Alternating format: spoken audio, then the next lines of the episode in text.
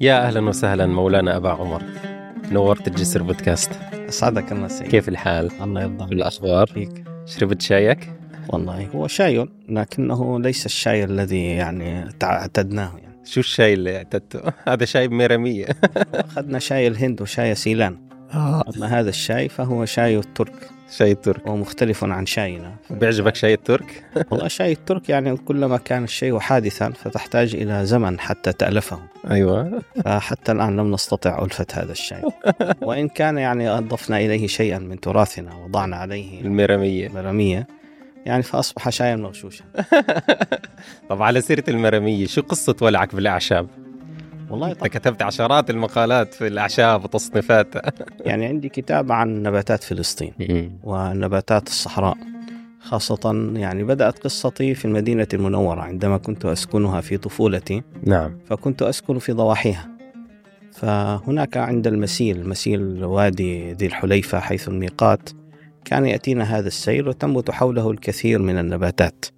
فكنت دائما أسأل الناس يعني ما اسم هذه النبتة ولا يجيبني أحد. فصار عندي فضول شديد يعني. بلش الموضوع بفضول. آه. هذا لم أجد إجابات وبقيت سنوات طويلة لا أجد إجابات. ثم بعد ذهبت إلى الكتب فاختلطت علي أكثر وأكثر. هذا الأمر في النهاية ذهبت مع دكتور شهير جدا موجود في الأردن الآن وهو مختص بالأعشاب كان في المدينة المنورة ويعالج إلى اليوم بالأعشاب يعني. الدكتور سمير الحلو. آه طبعا. ف الله يحدثني كثيرا عن هذه الأعشاب وأنا أدون. طبعا لم يفطن إلى أنني كنت أدون وأسرق منه الكثير تسرق الأفكار. وأذهب إلى الناس وأفتيهم وأقول لهم ما اسم هذه النبتة؟ هذه النبتة فوائدها كذا عجيب. فمن هنا بدأ فضولي. في رحلاتي يعني في إفريقيا بعد ذلك صرت أدون كل نبتة من النباتات أصورها ثم أكتب فوائدها صار الموضوع أكثر جدية نعم مم. استخداماتها الشعب في مجال العلاج في مجال الطعام في مجال المونة والتخزين يا سلام لم أترك هذا بعد ذلك إيش الاسم الدارج لها وكيف تختلف أسماؤها من منطقة إلى. أخرى. وما أصل التسمية في العربية طيب على سيرة المرمية نعم. يقال البعض يقول إنه القصة مرتبطة بستنا مريم وهي بالأساس اسمها مريمية نعم. هل هاي المعلومة صحيحة ولا لا؟ طبعا هذه لا يوجد عندنا وثيقة تاريخية أو وثيقة أدبية تؤكد هذه المزاعم لكن عادة مثل هذه تنتمي إلى فئة المرويات الشفوية آه. مما يتناقله الناس على ألسنتهم ومثل هذه الأمور قد لا تكون عريقة في القدم يعني وقد تكون يعني من أزمنة قريبة فلا يمكن التوثق منها. وللأسف يعني أنا حاولت كثيرا أن أوثق بدايات تسميتها بالمريمية لكن عندنا إحنا فقر كبير في تاريخ الألفاظ وفي تاريخ المصطلحات. مم. لا يوجد عندي توثيق في هذا الأمر. فمش لكن معروف أقدم- سبب التسمية. أقدم ورود لها عندي موثق كان في بدايات آه، نهايات القرن التاسع الهجري بدايات القرن العاشر. ووجدتها في أشعار لشاعر فلسطيني غزي خليلي مقدسي كان مشهورا بعلم التنجيم وعلم الأوفاق اللي هو انسجام الحروف مع ال- الأفلاك واسمه إبراهيم بن محمد بن مهادر ابن زقاعة ابن زقاعة. أيوه. وكان من شيوخ ابن حجر العسقلاني صاحب فتح الباري. له طبعا قصيدة من آه، قصيدة طويلة جدا نحو ستة ألاف بيت لم يترك نبتة من نباتات فلسطين المستخدمة إلى يومنا هذا إلا وذكرها باسمها العامي المعروف لدينا طيب شو حكى عن المري... المريم؟ آه، فذكرها بالاسم سماها المريمية آه. آه، وحرفت بعد ذلك بألسنتها إلى مرامية ممكن وذكر في بعض المواضع ذكرت أيضا في كتب الطب الطب الطب القديم يعني. بهذا الاسم وذكروا أنها نبتة جبلية يستخدمها الناس قديما وقالوا إنها من طعام الغزلان. آه فهذا عجيب. آه، طب يلا. اشرب شراب الغزلان. الغزال غزال المسك يا سيدي. طيب خلينا نبدأ من المدينة المنورة. أنت نشأت في المدينة المنورة المدينة اللي كثير ناس يعني نفسهم يعيشوا فيها ويسكنوا فيها ويكونوا بجوار الحبيب صلى الله عليه وسلم. كيف كانت هاي النشأة وكيف كانت هاي البداية وكيف كان طلبك للعلم هناك؟ يعني إحنا عندما وصلت إلى المدينة المنورة مع أسرتي آه، كنت في الصف السادس. نعم. أنت لم تولد في المدينة لا المنورة. لم أولد. وين ولدت؟ أنا ولدت في أحد المخيمات الفلسطينية في سوريا. نعم. علما أنني لست من فلسطينيه سوريه لكن والدي رحمة الله عليه كان يدرس في كلية الآداب في جامعة اسكندرية فلم يستطع العودة إلى فلسطين بعد حرب ال 67 فاضطر أن يذهب إلى سوريا حيث له خالة قديمة فتزوج من ابنة آه، من ابنة ابن خالتي. فأنت والدتك سورية. آه والدتي فلسطينية. لكن آه، لكنها تسكن منذ مدة طويلة يعني عائلتها سكنت في سوريا قديما يعني. ومن هم من اللاجئين الأوائل إلى سوريا. فهنا انتقلنا نحن في عام 81 إلى المدينة المنورة وكان أول نزولي في منطقة ذي الحليفة آه، في أو أبار علي. نعم. هناك. هنا بدأت قصتي فعشت هناك. كانت الرفقة الطيبة يعني أول ما لقيته في تلك البيئة البدوية وبيئة بدوية كاملة. يس. كل ما فيها من البدو من الهبة من الهيبة مغازوان مغزوي من آه، الرحيل الرحلة. آه، من الحروب من الصواعد. آه، ما زلت أحتفظ بكثير من الأسماء الذين كانوا رفقتي. هناك أول ما بدأت هناك بدأت في مع هذه الرفقة في حفظ كتاب الله. ما شاء الله. وسبحان كانت رفقة طيبة. كنا من المتفوقين دراسيا في مدرسة ذي الحليفة الابتدائية ثم مدرسة كعب بن مالك الشاعر المدني الصحابي الجليل آه، الإعدادية المتوسطة. وأتممت حفظ القرآن الكريم مع بداية الثانوية. كنت في ثانوية طيبة واحدة من أعرق الثانويات في المدينة المنورة. آه، بدأت قصتي مع القرآن الكريم. حفظتها حفظت القرآن على جملة من المشايخ. أولهم شيخ باكستاني اسمه حافظ منظور أحمد أختر. يا سلام. فهو علمني أصول التجويد وهذا. هاي الفترة أنت كنت بتدرس فيها آه نعم. اللي هي دراسة المتون الدراسة التقليدية. لا ليس بعد. هذه الآن دراسة لم أتعرف بعد إلى دراسة المتون. ما كنت تعرف لا لسه. مم. يعني بعد أن حفظت القرآن وحفظت القرآن في مدة وجيزة جدا يعني لا تتعدى السنة. وكان تحدي مع نفسي وكان معظم ما أحفظه كنت أنا الشيخ كان يأمرني أن أحفظ سطرا أو سطرين أو ثلاثة. أنا كنت أحفظ نصف صفحة صفحة صفحتين وكنت أسابق الريح. وكنت أغضب جدا يعني إذا الشيخ فقط يسمع مني السطرين وأقول فلان سمع نصف صفحة فلان سمع صفحة. في منافسة شديدة آه فلم أكن أقبل ذلك. فالشيخ قال هذا أثبت لحفظك. يا سلام. فكان الشيخ يلح علي. بعد ذلك لما التزمت طريقة الشيخ صار الشيخ يقول لي يا أسامة اذهب احفظ آه، صفحة وتعال. فكنت أحفظ الصفحة في دقيقتين أو ثلاثة لأن تعويد النفس على الحفظ وتمرين البصر والسمع والذاكرة وكل هذه الآلات الداخلية الموجودة في داخلك كله يعينك على تثبيت حفظك. كنت مثلا أسمع كلام الإمام البخاري رحمه الله عندما سئل عن سبب كثرة حفظه وشدته فكان يقول هذا احفظ الله يحفظك. يحفظك أو يجعلك أكثر حفظا. فكنت أظن أنه من حفظ الله يعني ورعاية حقوقه فإذا به يقصد أنه أكثر من الحفظ. احفظ تحفظ هذا كلام البخاري احفظ تحفظ فكان من كثرة احفظ كثيرا فإنك ستعتاد الحفظ فأصبحنا إذا شاهدنا المصحف كان الشيخ يصر علينا ألا نقرأ إلا من المصحف وأن لا نغير مصاحفنا أبدا عجيب لا ليش؟ تغير؟ المصحفات لأنك لو غيرت المصحف فإن رسم الكلمات مواضع الرسم ستتغير. مثلا هذا- العين هذا المقصود عشان الحفظ البصري آه حفظ البصري وحفظ السمعي فنحن لدينا الملكتان معا. فإذا غيرت مصحفك فبالتالي ستكون مشكلة كبيرة. وكان الشيخ يضع في موضع الغنة نقطة حمراء بقلم يعني يسهل محوه وعند موضع المد يضع خطا. فكنا نحفظ على رسوم الشيخ. هذا ما كان يريدنا ويعودنا عليه. فأي تغيير في المصحف كان يسبب أزمة كبيرة جدا. ف...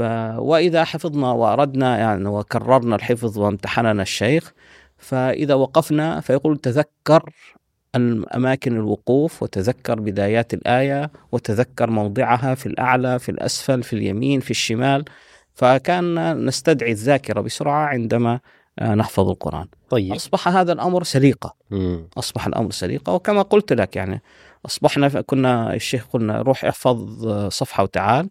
أصبحنا بعد مدة قصيرة الشيخ يقول اذهب آه، احفظ الربع وتعال ربع الجزء.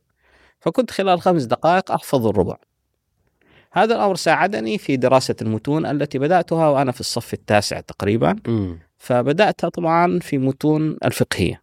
كانت أول متون. مين مشايخك كانوا في هاي الفترة؟ آه مجموعة من المشايخ. كان أهمهم مفتي حضرموت الحبيب زين بن إبراهيم باسميط وهو من كبار علماء الشافعية وحافظة عجيبة يعني في علم الفقه وفنه. فبدأنا أول شيء متن أبي شجاع في فقه السادة الشافعية. بعد متن أبي شجاع ذهبنا إلى المقدمة الحضرمية في فقه السادة الشافعية. ثم بعد ذلك عمدة السالك وعدة الناسك لابن النقيب المصري. آه، وهناك بدأنا شوي نشعر بالتعصب. يعني الأمر في بداية أمره يتعصب للعلم وهذا بالمناسبة يجعله أكثر مكنة في العلم قبل أن يتفتح بعد ذلك ويصبح أكثر مرونة. حتى إنني أحفظ كنا نقرأ من مخطوطة لابن النقيب. كان ممكن نوضح شيء دراسة المتون للي ما بيعرفها يعني آه. كيف الطريقة كافيه هذه طبعا كانت عبارة عن متون نثرية. ثم يعني. عندنا متون آه شعرية. حتى بس أوضح لك موضوع التعصب مثلا. آه. كان ابن النقيب في آخر هذا الكتاب مكاتب الناسخ يا من يريد من السعادة جلها ها أنت حقا قد عرفت محلها. فاسمع مقالة ناصح لك حلها. إن المذاهب خيرها وأجلها ما قاله الحبر الإمام الشافعي. يا سلام. خلاص يعني هذا. فافتخر أنك تدرس هذا المذهب. نعم. بعد قراءتنا لعمدة السالك وعدة الناسك ذهبنا إلى أحد المتون المهمة التي لا أعرف حافظا لهذا المذهب إلا وهو يحفظه وهو متن الزبد لأحمد بن رسلان الشافعي وهو في نحو ألف بيت. وبعد هذه زبد نظمتها أبياتها ألف بما قد زدتها يسهل حفظها على الأطفال نافعة لمبتدئ الرجال.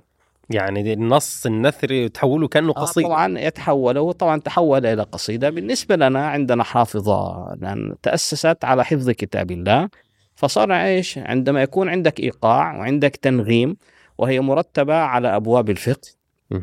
فبالتالي يصبح الأمر سهلا علينا. فنحن عندما نمشي في الأزقة في الشوارع إلى مدارسنا إلى جامعاتنا إلى السوق ففي كل أحوالنا نتغنى. الناس تتغنى بالأغاني بالأناشيد بالهذا. إحنا كنا إما نراجع القرآن الكريم وإما أن نتغنى بهذه المتون التي كنا نحفظها بعد أن ختمنا متن الزبد ذهبنا إلى رأس الفقه الشافعي عندنا كتاب منهاج الطالبين للإمام النووي رحمة الله عليه. بعد ذلك قلت لا يا شيخنا لا أريد أن أكمل. طبعا الشيخ كان يريدني أن أكمل آه لكنني قلت أخذت فرض كفايتي لأنني لأن اتجاهي سيذهب إلى اللغة وإلى الأدب. طيب هنا خلينا نتوقف شوي. الآن هذا هذا هذا هذه الطريقة من الدراسة ومن العلم لسه مستمرة حتى اليوم؟ طبعا ما تزال في الأربطة العلمية وموجودة بكثرة. طب هل تغني عن الدراسة الجامعية؟ طبعا الدراسة الجامعية لا تقدم لنا فوائد. الدراسة الجامعية تعطيك مفاتيح أه. لأنه لا يوجد كتاب يختم. نعم. يعني هي عبارة عن محاضرات محاضرات آه، يعطى فيها كتاب أو يعطى فيها مذكرة من الأستاذ أو من الدكتور. وبالتالي هي تعيننا أكثر ما تعيننا الدراسة الجامعية على فهم مناهج الطلب أو مناهج الكتابة أو مناهج البحث. لكن الدراسة الحقيقية ينبغي أن تكون بهذا الشكل التقليدي حيث يعيش الطالب مع شيخه أو مع مجموعة من أهل العلم المتخصصين في هذا المذهب مثلا أو في هذا الفن وفي هذا الموضوع وبعد ذلك حقيقة يتطور من كتاب إلى كتاب لا يترك كتابا حتى يختمه. فبالتالي نحن نتأسس تأسيسا حقيقيا وليس تأسيسا انتقائيا وكان اختبارنا حقيقيا. لا نستطيع أن ننتقل إلا بعد أن يرى الشيخ أو من ينوب عنه من المقدمين في الطلب. انك اديت جميع المتطلبات. أنا أدى وأنه يستحق الانتقال م. إلى مجلس آخر في هذا الفن. في العلم الشافعي أيضا كل هذا تعلمته بهي الفترة. كم كان عمرك تقريبا؟ كنت في الصف التاسع بداية الثانوية. الثانوية. واستمريت في دراسة المتون لحد؟ استمرت حتى نهاية الجامعة. لأن هي طبعا فنون عديدة. إحنا قرأنا الفقه الشافعي أيضا على الشيخ محمد علي مشعل كان مفتي حمص. قرأنا عليه مرة أخرى متن أبي شجاع. آه، طبعا بغرض التبرك يعني لم يفدنا كثيرا. قرأنا أيضا على الشيخ الإمام محمد الحجار مفتي الشافعية الكبار في حلب. كان أيضا من سكان المدينة المنورة قرأنا عليه جزءا كبيرا من فتح العلام للإمام الجرداني وكان قد حققه. وقرأنا أيضا على الشيخ عبد الله سعيد عبادي اللحجي كتاب القواعد الفقهية. آه، قرأنا أيضا زبدة الحديث في علم المواريث أيضا آه، على عدد من المشايخ يعني في هذا الفن. كمية الأشياء اللي حكيتها صراحة ممكن الواحد يحتاج سنوات طويلة حتى يتعلم والله هي ب... لكن أنت أخذتها في فترة مبكرة من عمرك ومكثفة. بالضبط ولم تكن تؤثر على دراستي أنا كنت من الأوائل على دراستي بالعكس يمكن انعكست على شخصيتك وعلى لغتك وعلى علم. ثقافتك. آه زادتني علم حتى أذكر كنت في الصف السابع ففي هذا كان دائما أخذ الأول. فتلك السنة أخذت الثاني فالوالد رحمة الله عليه غضب غضبا شديدا. فسألني لماذا أخذت الثاني فكان بيني وبين أول درجة واحد أخذها مني في الرسم يعني. ما بعرفش أرسم وقتها يعني. أيوه. آه فانا قلت والله قال أنت انشغلت عن المدرسة بهذه الدروس وهذه إيش في النهاية راح تطلع؟ راح تطلع قارئ يعني القرآن عند المقابر. قلت والله إن شاء الله راح أطلع دكتور واثنين وثلاثة. آه. وقد كان لك ذلك. سبحان الله سبحان فعلا الله طيب أنت تحدثت يعني أيضا في فنون أخرى في المتون يعني. طبعا هذا كله أنت ما كنتش دخلت الجامعة. لا لا قبل الجامعة. قبل الجامعة. آه قبل الجامعة. يعني بدأت في موضوع اللغة قبل الجامعة. آه طبعا. مم. وفي دراستك الجامعية كيف كانت المرحلة؟ آه هذه طبعا هذه أحلى وأحلى. لأن عند ذلك بدأت أكون أكثر وعيا. شو كان مجالك؟ آه، اتجهت؟ والله أنا في البداية قبلت في جامعة الملك عبد العزيز يعني كنت في كلية علمية. أنا تخرجت علمي ما تخرجت. والدي رفض أن أذهب إلى كلية درست علمي و... وكل فقلت أخذت نسبة عالية حوالي 96% ما شاء الله. فطبعا كانت ذاك الوقت كان يتاح لنا أن ندرس في كليات علمية كالطب والهندسة والعلوم والهذا. مع ذلك اتجهت إلى آه. اللغة. فطبعا بالسر كان والدي في سفر هو ووالدتي رحمهم الله. فرحت للجامعة الملك عبد العزيز في جدة وسحبت أوراقي وحولتها إلى المدينة المنورة في كلية اللغة العربية. طبعا جن جن الوالد وطردني من البيت وكان لها ما بعدها فأويت إلى الجامع الذي بقربنا اسمه مسجد إخوان نيازي في المدينة المنورة فكنت أؤذن فيه أحيانا وأقيم وأم الصلاة وكانت الناس تحب أن تسمع صوتي ويتسمعون. هيك شاب صغير هذا صوته جميل. وكنت ألحن بلحون المقامات يعني لأن الشيخنا سلام. المصري علمني أصول اللحن وبرعت أكثر ما برعت في مقام الحجاز وقتها الشيخ وقال لي الشيخ وقتها عليك أن تتخصص فيه فهو راحلتك وكان له دربة عالية وميران عالي معي في هذا الأمر. حتى في النهاية اتخذت راحلتي في التلاوة. أسباب يعني سبب طردتك من البيت عجيبه يعني غير غير كل الناس اللي ممكن يكونوا في عمرك يعني. ممكن عامل مصيبة عامل جريمة عامل كارثة. فإيش ف... فاتجهت إلى ال... فأحببت العربية جدا. فالشيخ الشنقيطي قرأنا عليه مثلا لامية الأفعال في علم الصرف. مم. آه الحمد لله لا أبغي به بدلا. حمدا يبلغ من رضوانه الأملا ثم الصلاة على خير الورى وعلى ساداتنا آله وصحبه الفضلا وبعد فالفعل من يحكم تصرفه يحز من اللغة الأبواب والسبلا فهاك نظما محيطا بالمهم وقد يحوي التفاصيل من يستحضر الجملا بفعلل الفعل ذو التجريد أو فعلا يأتي ومكسور عين أو على فعلا وهكذا. هكذا ثم قرأنا مثلا المقصور والممدود أيضا لابن مالك م. صاحب الألفية الشهيرة. نعم. آه بدأت بحمد الله فهو ثناء وللنطق منه بهجة وبهاء. وبالآل والأصحاب ثنيت مثنيا بخير الثناء إذ هم به جدراء. جميل. وبعد فإن القصر والمد من يحط بعلمه ما يستسنه النبهاء. وقد يسر الله انتهاج سبيله بنظم يرى تفضيله البصراء. أطعت الهوى فالقلب منك هواء قساك صفا مذ بان منه صفاء. ولو في الملا رمت الملاء حللت في رجاه إذا ما صح منك رجاء. يا سلام. ثم قرأنا الألفية على الشيخ وختمناها عليه. وألفية مشهورة جدا. طبعا هذه العلوم كلها طبعا حقيقة استثمرتها كلها في فهم. القدس. بيني وبينك طبعا وقتها القدس لم تكن حاضرة عندي تعرف قبل قبل ما نيجي للقدس آه. أنت فلسطيني ومن أسرة فلسطينية يعني مهاجرة كيف كانت يعني في هاي الفترة اللي كنت تتعلم فيها في المدينة المنورة كيف كان المناخ السعودي وقتها في موضوع حتى يتعلق موضوع الموضوع الفلسطيني كيف كان المشا... القضية الفلسطينية حاضرة في شوف المدينة؟ المنورة واحدة من المدن منفتحة جدا هي مد- مدينة حجاج. وأهلها مشهورون بالطيبة ومشهورون بالانفتاح. ومشهورون بالكرم الشديد وبالتالي لم نكن نشعر بالاغتراب أبدا وكنا نجد أقوامنا وأهلنا يأتون في مواسم الحج ومواسم العمرة وأهلها كانوا كما قلت لك من بقايا الحجاج وحتى البادية الذين نزحوا إلى قلب المدينة وسكنوها كانوا أيضا ممن تأثروا بحاضرة المدينة سابقا ويعرفون قيمتها وبالتالي كان الفلسطيني. مثله مثل أي شعب من الشعوب آه، لم يكن يجد إشكالا. في في الاندماج مع المجتمع الموجود لأنه مجتمع مختلط في الأساس والمجتمع السعودي بين قوسين الذي كان هناك كان مجتمعا آه، جميلا هادئا هل كان يسمح بالنشاطات اللي بتتعلق بالقضية الفلسطينية في ذاك الوقت؟ لا أذكر أننا دخلنا في أي نشاط يتعلق بفلسطين. الوعي بفلسطين أنا ذاك في تلك الحقبة لا أظنه كان حاضرا. ولم تكن هناك مناشط في المدينة المنورة. حتى حتى عندك؟ حتى عندنا، حتى أنا يعني كانت الهوية الفلسطينية لم تتضح عندي. ولم أكن أشعر بها. ولولا أن والدي كانا يحدثاني أنني من فلسطين ولا لما شعرت بفلسطينيتي. عجيب. علما أنني نشأت في مخيمات وكنت في أثناء عيشي في المخيم في مخيم اللاذقية في سوريا. يعني كنت أرى قوافل الشهداء التي تأتينا من لبنان ومن فلسطين وكنا نشيعهم ونذهب إليهم.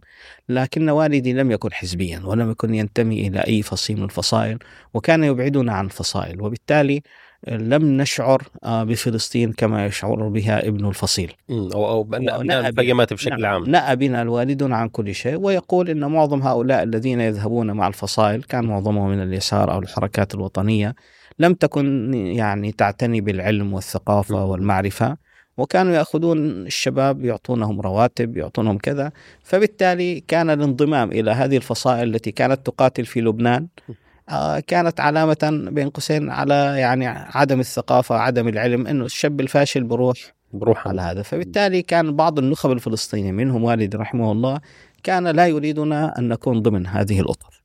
فبالتالي هذا أبعدنا عن فلسطين كثيرا. ما كانش لسه متشكل هالوعي بموضوع فلسطين الوعي هذا لم يكن حاضرا ابدا عندنا. انتقلت من المدينة المدينة. في الجامعة بدأ الوعي. آه بالجامعة. آه تغير الوعي. طبعا هناك مجتمع فلسطيني هناك شباب ناشطون. هذا أي سنة؟ هذا الكلام يا سيدي 85 86 امم آه هناك المدينة المنورة. في المدينة المنورة داخل الجامعة شباب قادمون من فلسطين من الأردن من الكويت كلهم فلسطينيون. ومن العراق ومن اليمن. لأول مرة أشاهد مجتمعا فلسطينيا منظما آه، مؤطرا له فكر. بدأ نشاطي لفلسطين في المرحلة الجامعية. يا سلام. هنا طبعا وكان هذا النشاط أشبه بالنشاط السري لم يكن يسمح هذا. فكنا نعمل معظم نشاطنا مع الآخرين وإذا أردنا يعني حتى في ذيك الفترة كان في قيود آه يعني. طبعا لم تكن أمور متاحة ولا سهلة. آه، لكن كنا في النهاية بدأنا نقرأ كتب متخصصة عن فلسطين بدأت لنا مجالس خاصة بدأت أستوعب القضية الفلسطينية بدأت أتحدث فيها لم أكن لكنني لم أكن ذا علم بها. وكانت عنايتي بالعلوم اللغوية والأدبية والتاريخية أنت طبعا تخصصت في اللغة في الجامعة. نعم في اللغة العربية كلية اللغة العربية. كلية اللغة العربية. في هذه فترة الجامعة استمررت في المتون. يعني لم أنقطع درست فنونا في علم الحديث درست ألفية العراقي على الشيخ محمد مصطفى عبد القادر الشنقيطي خليل مولى خاطر تلمذنا قليلا على الشيخ محمد عوامة الشيخ عبد الفتاح أبو غدة قرأنا عليه قليلا. ما خليت فرصة لكي أطور معارفي ومتوني فترة الجامعة كلها أيضا كنت غارقا في هذه المرحلة. بعد المرحلة الجامعية بعد قررت الانتقال إلى آه السودان. طبعا شو كان السبب وليش السودان؟ آه. طبعا في ذاك الوقت كان الأوائل في الكليات في الجامعة الإسلامية كانوا يذهبون إلى مرحلة الماجستير. في تلك السنة دخل صدام حسين إلى إحنا بنحكي في 91 في 91 دخل صدام حسين إلى الكويت. كان كنت وقتها قد تخرجت يعني. فلم يسمح للدول التي أيد نظامها ورؤساؤها صدام حسين لم يسمح لهم بإكمال دراستهم. بدأت عمليات إنهاء عقود وبدأت عمليات هذا فأنا لم يسمح لي بالدراسة آه، في مرحلة الماجستير. علما أنني من الأوائل يعني. وقتها كنت تحمل أي جنسية أو آه، جواز وثيقة وثيقة وثيقة سفر. وثيقة سفر مصرية. وبالتالي يعني حتى أنهم أصروا على نقل كفالتي من والدي إلى إلى الجامعة وكانت الجامعة إذا تخرج الطالب منها مباشرة يرحلونه كان في إمكانية لعلاج الأمر لأن أصحاب الوثائق لهم وضع خاص لكنني شعرت أنني يعني هذا الأمر فيه مظلمة وقد حملت أمرا يعني أنا لا أحتمله لست أنا الذي أيد ولست أنا الذي وقف فلماذا أحاسب على شيء لم أفعله أنا يعني؟ ولم يفعله شعبي. فهذا فعند ذلك كانت خياراتي محدودة جدا يعني عرضت علي عدة خيارات لكن وقتها كانت عيني على السودان كان فيها شيء أنا أحبه. كان في هناك ثورة تصنف على أنها ثورة إسلامية وأنا كنت في فورة حماستي واهتمامي. فقلت فلأذهب إلى هناك. طبعا لم أكن أعرف أحدا وذهبت إلى هناك ولا أعرف أحدا. من الطائرة حتى ذهبت إلى تاكسي قلت له وديني على أتعب وأتعس فندق عندك يعني. عجيب. هذا هو سبب انتقالي للسودان. يعني صدام والثورة السودانية. هناك طبعا مباشرة في قصص كثيرة ارتبطت بوجودي هناك. خلال ثلاثة أيام مباشرة استطعت أن أجد مجموعة من الفلسطينيين وفوجئت أن عددهم كبير جدا وأنهم قدموا من الكويت اندمجت سريعا. فاندمجنا سريعا. ووجدنا أنهم بصدد إنشاء مؤسسات كثيرة آه، في السودان. في بداية سجلت في جامعة الخرطوم وخلال مدة قصيرة حصلت على الماجستير. بس أنت ما اكتفيت طبعا في اللغة أنت درست أيضا الإعلام درست الفلسفة. بعد ذلك. بعد, بعد أن أخذت أول دكتوراه لي في عام 97 درست. طبعا هي أخذت دكتوراه الفلسفه في اللغة العربية. نعم. يعني هذه دراستي كانت فلسفة اللغة العربية. آه، درسنا طبعا في التاريخ ومعظم كتبي ألفتها في التاريخ وتاريخ القدس وتحديدا فلسطين في صدر الإسلام. درسنا في استراتيجيات القومية أمن البحار أمن الأنهار. وآخر دكتوراه كانت في الإعلام في عام 2014 مم. وكان تخصصي فيها في إدارة الحملات الإعلامية. وحاولت أن أقدم مقاربة جديدة في الإعلام الإسلامي وكان كتابي والذي حولته بعد ذلك إلى كتاب وطورته بعنوان الإدارة النبوية للحملات الإعلامية. نعم. آه، خلال هذه الفترة طبعا في السودان طبعا أتيح لي عالم آخر مجال آخر. إذا كانت المدينة قد يعني وسعتني بأعداد هائلة من العلماء فالسودان أعداد هائلة من السياسيين. سياسيين. والمفكرين وأقطاب. خاصة أنني كنت قريبا من آه، مدرسة الترابي خاصة كان يهتم جدا بالطلاب. وأنا كنت مؤطرا كنا في أول اتحاد لطلبة فلسطين. هذا الاتحاد نتج عن معارضتنا الشديدة لنهج الاتحاد العام للطلاب الفلسطينيين الذي كان يقوده آنذاك مروان البرغوثي بالمناسبة. عجيب. كان من تونس. كان يدرس في هناك. آه كان في تونس. كان هو الأمين العام هو رئيس الاتحاد العام للطلاب الفلسطينيين. وقتها كنا غاضبين جدا. كانت أوسلو بدأت أو قبل أوسلو بقليل. آه هنا طبعا فلسطين بلشت تنضج أكثر. آه طبعا. عند ذلك أنا بديت أنضم إلى الكتل العاملة لفلسطين بشكل مباشر. في الفترة طبعا كان خرج نبأ آه، إنه شب... إنه الاتحاد العام وفد من الاتحاد العام للطلاب الفلسطينيين في تونس آه، زار شبيبة حزب العمل في إحدى الدول الأوروبية النمسا أو السويد وكانت أول جلسة تطبيعية بين الاتحاد وبين شبيبة حزب العمل. طبعا غضبنا غضبا شديدا وكانت أخبار اتفاقية أوسلو بدأت آه، تخرج قبل توقيع الاتفاق بقليل. فجمعنا ثلثي الجمعية العامة للطلاب الموجودين في السودان وكانت أعدادهم كبيرة جدا. السودان كانت تمنح الكثير من المنح. فقمنا بعد ذلك بنزع شرعية الاتحاد العام طلبة فلسطين وأعلنا عن ميلاد اتحاد جديد سميناه اتحاد طلبة فلسطين. وكان أول أمين عام له كان أظن الدكتور علاء الرفاتي اللي أصبح وزيرا للاقتصاد في حكومة 2006 2007 إسماعيل هنية. نعم. كوزير اقتصاد وكان الأستاذ يحيى موسى أبو أنس العبادسي موجود معنا الأخ زياد أبو زيد الدكتور عدنان الكحلوت آه، كان مجموعة من الناس. أنا كنت والأخ ماهر شمية. وكان في شباب من حركة الجهاد محمد دكتور محمد سعيد النحال صار بعد ذلك يعني كلكم كنتم مجموعة طلبة الآن طبعا في جمعنا وقت لاحق صاروا قيادات الإسلاميين وجمعنا اليسار وجمعنا بعضا من المستقلين لم يعارضنا إلا جناح حركة فتح جمعنا في النهاية لهم ارتباطهم ولهم انتمائهم فأسسنا أول اتحاد وكان اتحادا متمردا وكان كيف؟ كيف؟ في النهاية كان فلسفته معارضة لنهج منظمة التحرير الفلسطينية آه، يتحدث بلغة عالية الرنين آه، سقفه عالي جدا يعني ممكن نحكي إنه خلينا نحكي أول مكون تمرد على منظمة التحرير بعد اسلو الطلبة. آه طبعا. وأذكر وقتها من شدة معارضتنا أصر ياسر عرفات أن يقابلنا. يومها جاءنا وقابلنا في بيت السفير الفلسطيني أبو رجاء عمر شلايل رحمة الله عليه. وطبعا دخلنا عليه ومن شدة غضبنا يعني قبل أن يطلب لقاءنا دخلنا عليه اقتحمنا عليه مجلسا كان مع الجالية الفلسطينية في السودان. وطبعا كنا في حماسة شديدة.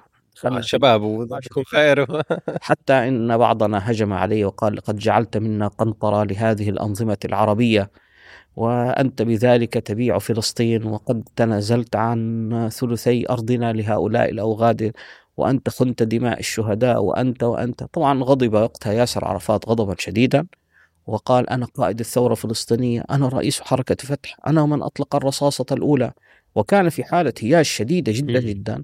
وبدأ بالمناسبة يعني رحمه الله كان يرغي ويزبد ويتوعد ويهدد حتى فشعرنا أن الأمر قد وصل إلى منتهى. خطير. فخرجنا طبعا من هذا المجلس ونحن نكبر ونهتف حتى القوات ال17 وأمن الرئاسة طبعا كانوا موجودين.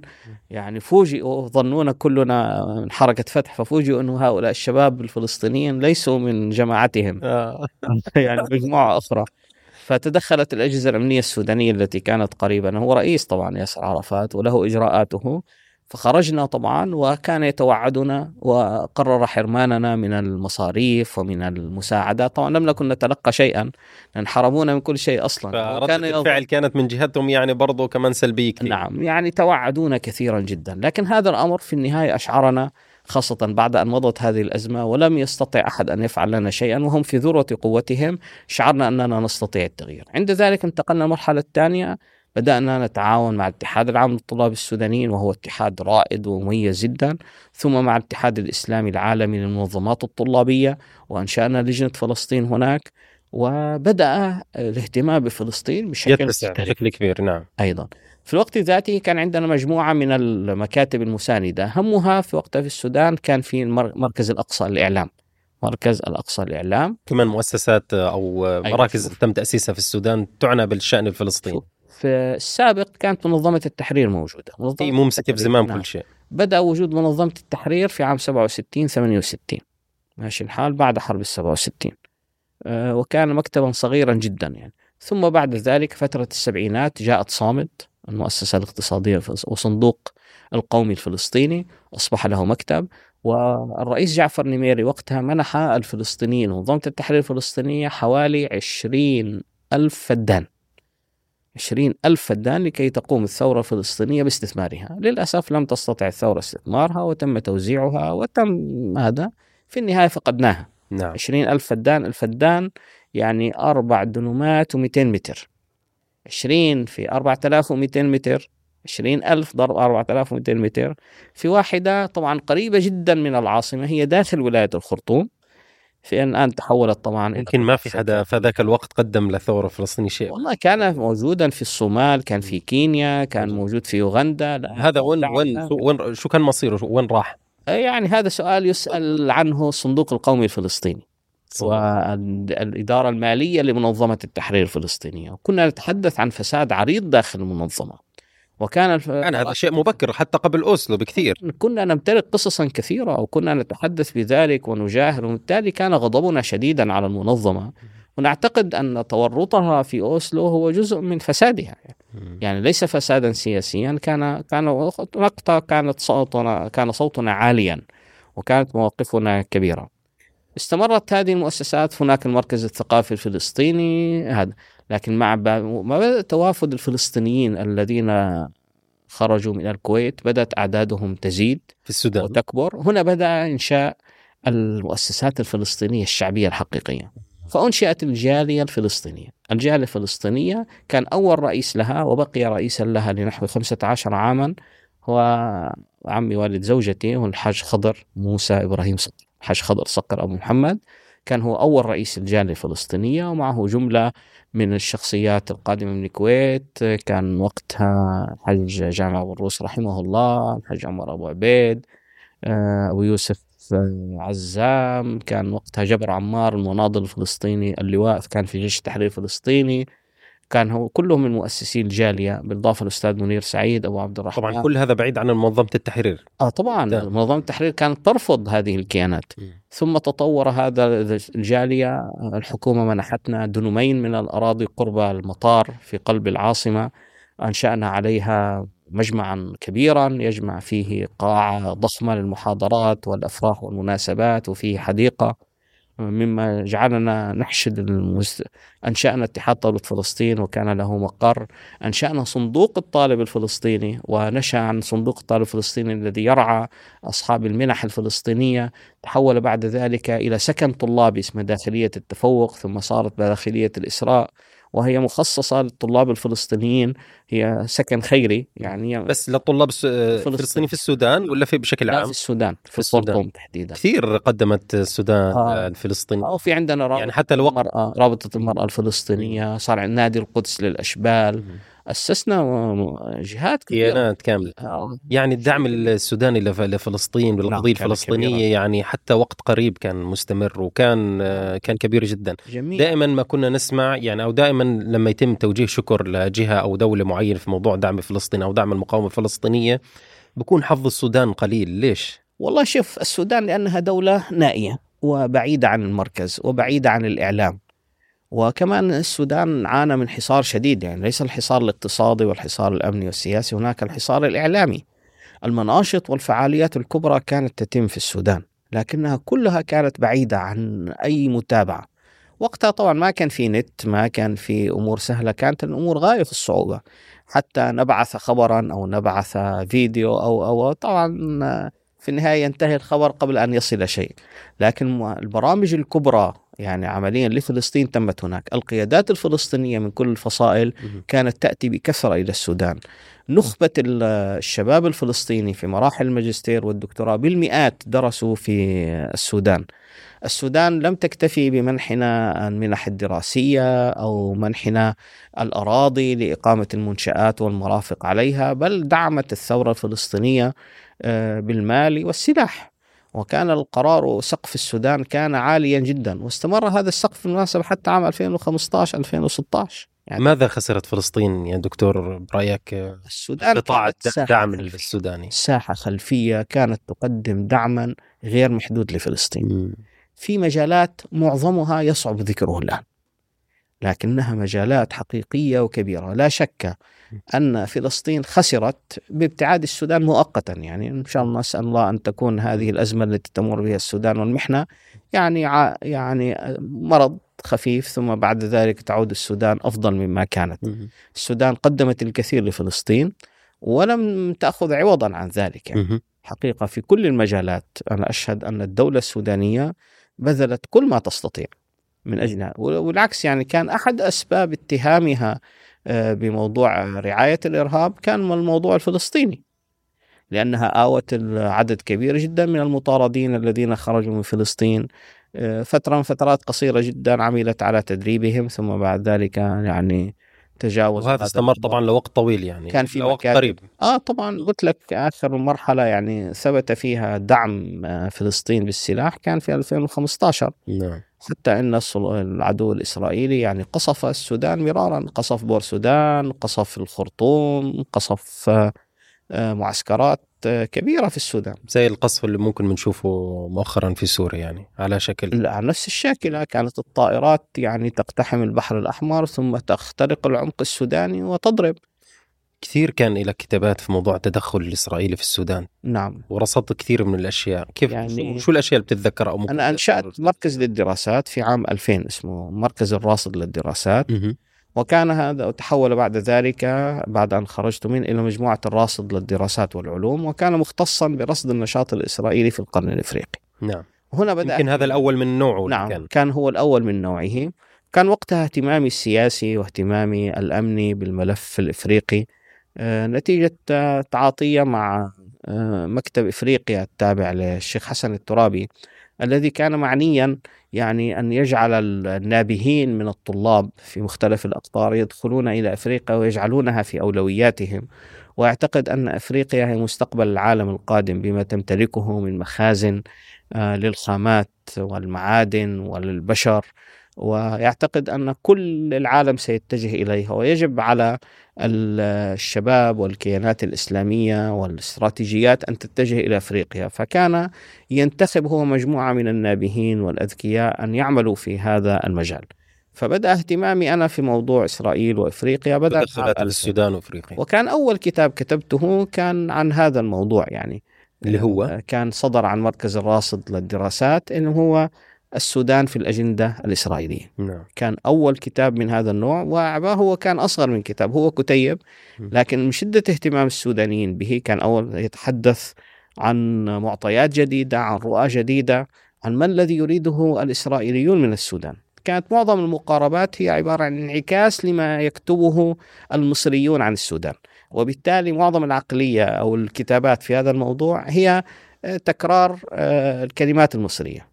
أنا في هذا الكتاب أو الكتيب كان هو أول مقاربة سودانية من الداخل تتحدث عن آه، رؤية جديدة للموقف الإسرائيلي من السودان. طبعا هذا الموقف كان يتغير باستمرار عند الإسرائيليين لم يكن عندهم نمط استراتيجي كانوا يغيرون يعني مستوى التعاطي الاستراتيجي مع السودان. في ذاك الوقت كانت هذه الرؤية هي السائدة خاصة أن السودان كان يعاني من تمرد واسع في جنوبه قبل الانقسام بالإضافة إلى غربه وكانت التدخلات الإسرائيلية واضحة. وأكبر مثل شو دكتور؟ يعني في جنوب السودان. السلاح تدخل بالسلاح. أنت لك قصة مع جنوب السودان نعم. أنا روايتي الأولى نعم. مدافن الموت نعم. يعني كانت هي عبارة عن رصد لتدخل إسرائيلي خطير جدا اللي هو عبارة عن دفن نفايات نووية إسرائيلية في ملكال في أعالي النيل في جنوب السودان أنت وصلت هاي المنطقة. آه طبعا. يعني. كيف ممكن تحكي لنا القصة والحكاية؟ آه طبعا هذه طبعا أنا القصة حكيتها كلها في الرواية. نعم. طبعا لكن غيرت الأسماء غيرت الشخوص غيرت الأحداث لأن الرواية حساسة شوي وخطيرة ويمكن طبعت حوالي ست طبعات حتى الآن يعني وأصبحت متاحة حتى على الشبكة يعني. اكتب بس مدافن الموت أسامة الأشقر فبيطلع هذا.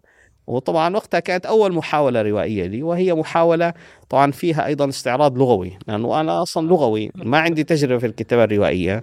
لكن كان بالنسبة إلي لأن تعرف أنا حكاء أيضا آه. وعندي غزارة لغوية وعندي هذا وعندي أحداث كلها أمامي. أحتاج فقط إلى اللي هو الآليات السرد. ولم أكن معتادا لكنني كنت متحدثا كنت خطيبا في مسجد جامعة الخرطوم في عدد من المساجد الكبرى والمسجد الأساسي كان في الخرطوم آنذاك خاصة من عام 98 99 بدأت أخطب رسميا يعني.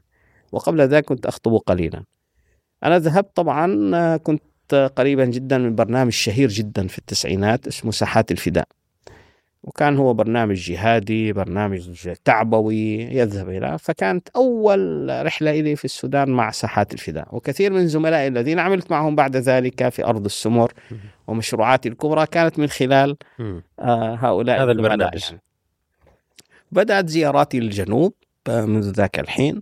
بدأت أتعرف على السودان مختلف عن السودان الصحراوي. السودان الأصفر الموجود في في المنطقة الشمالية. وجدت هناك سودان آه، أخضر هناك في عندنا سافنا فقيرة ثم سافنا متوسطة ثم سافنا غنية ثم استوائية. طبعا هذا الأمر ذهبت إلى مستنقعات إلى غابات. أدخل في غابة تقريبا أحيانا في مرة من المرات جلست نحو أربعة أيام أو خمسة أيام لم أرى ضوء الشمس في غابات من المانجا.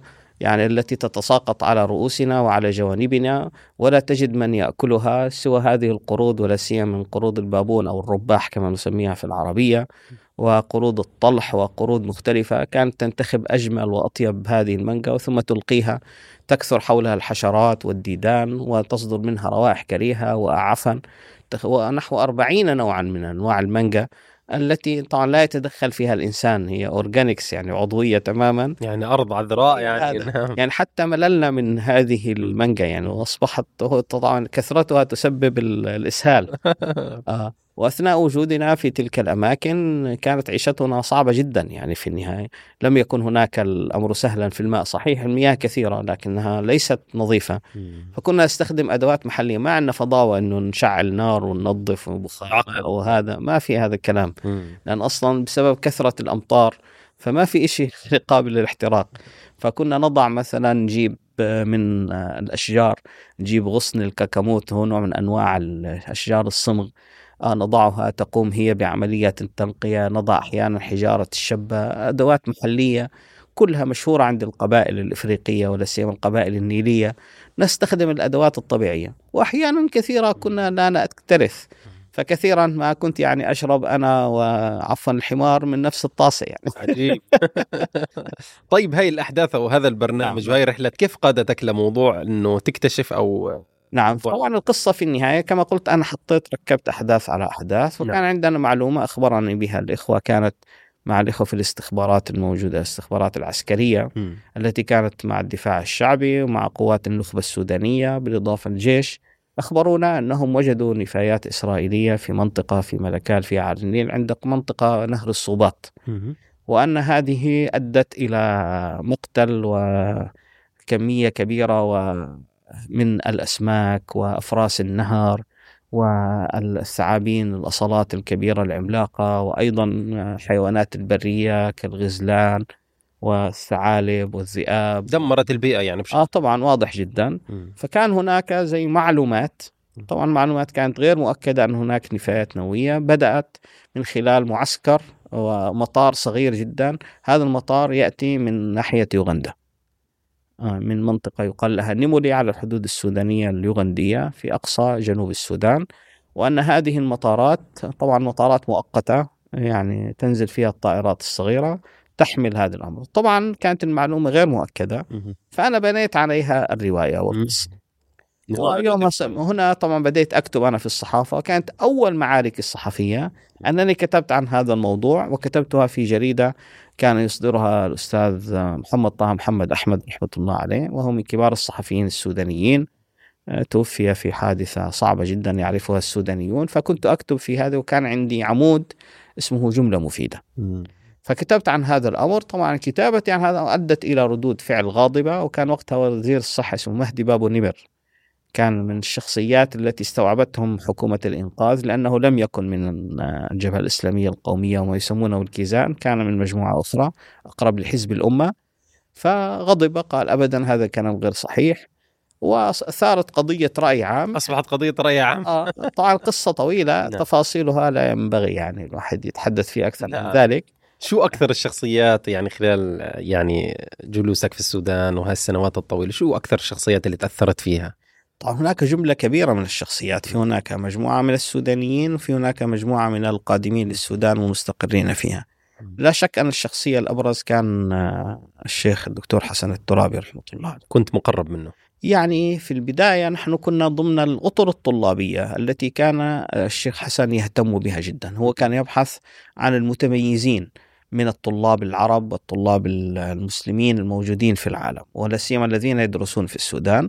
أنا في فترة مبكرة حظيت بأن دخلت في معظم الدورات التي قدمها الشيخ حسن أو الذي قدمتها الأطر التابعة له في منتدى الشباب العالمي الاتحاد الإسلامي العالمي المنظمات الطلابية من مراكز التنوير من مركز القومي للإنتاج الإعلامي جريدة المسيرة مؤسسات كثيرة. أنا انتفعت بكل هذه. يمكن ما يزيد عن 300 دورة أخذت خلال هذه الفترة. ثم بعد ذلك بدأ تواصلي معه بشكل مباشر في أيام المفاصلة الشهيرة 99 2000 والتي أدت إلى سجن الشيخ حسن الترابي. وأنا وقتها يعني وقفت موقفا لا إلى هؤلاء ولا هؤلاء ولم يكن ذلك مسموحا. لكن في النهاية قبل بي آه، الطرفان لكي أكون أول شخصية مجمع عليها من الطرفين في أنه تم اختياري لكي أكون خطيبا لمسجد جامعة الخرطوم الذي يعتبر مسجد الحركة الإسلامية حيث أي واحد كان يصعد من هنا أو من هناك كانوا ينزلونه. وكنا أن نفقد يعني يمكن أربع جمع متتالية لم يكن فيها يعني صلاة جمعة وخطبة جمعة كاملة نتيجة تدخلات من هنا وهناك. عندما تم اختياري الحمد لله يمكن تجاوزت هذه المرحلة. وكانت خطبي تعلمت فيها الدبلوماسية واختيار الألفاظ والكلمات لأن أي كلمة ستتسبب في إنزالي من المنبر نعم. وسيغضب هؤلاء وهؤلاء نعم. أنا خلينا خلينا نرجع للترابي معلش نعم نرجع للدكتور رحمة الله عليه ثم بعد ذلك في المرحلة الأخيرة من حياته مرحلة المراجعات الكبيرة نعم. يعني كنت أتواصل معه آتي إليه في مكتبه في المؤتمر الشعبي أجلس إليه وكان آخر جلوس لي معه قبل وفاته بيوم رحمة الله عليه نعم. حيث حملت الكثير من يعني من وصاياه من رؤيته في مربع التوحيد في النظرية الخالفة آه، وعندما استضاف الناس يعني وجمع جمع تلاميذه بعد وفاته رحمه الله يعني اختاروني من جملة قليلة من الناس أن أتحدث في ذاك التجمع الكبير لأحبابه ومقربين منه والمريدين آه، فيما يسمونه في ندوة الأثر الباقي. فتحدثت فيها عن جانب لم يتحدث فيه الناس عن اللغة واللسان. إلى قصص مميزة مع الشيخ حسن الترابي؟ شو بتذكر عن علاقتك معه؟ والله طبعا ليست تلك العلاقة العميقة م. يعني في النهاية. أنا كتبت عن هذا الأمر في العديد من منشوراتي. نعم. آه، طبعا كنت أنا الشيخ الترابي يظن كل واحد أنه قريب منه. و...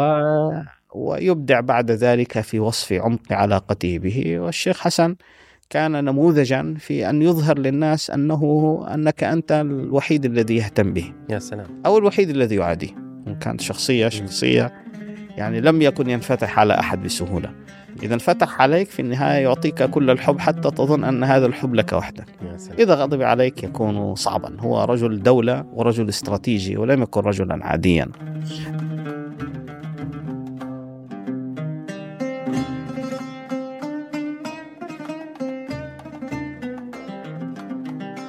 في فترة لاحقة لاحقا ساهمت أو كان لك دور في تأسيس العديد. آه، حنرجع يعني فلسطين ستظل حاضرة معنا حتى نهاية الحلقة. حبنا الكبير. نعم.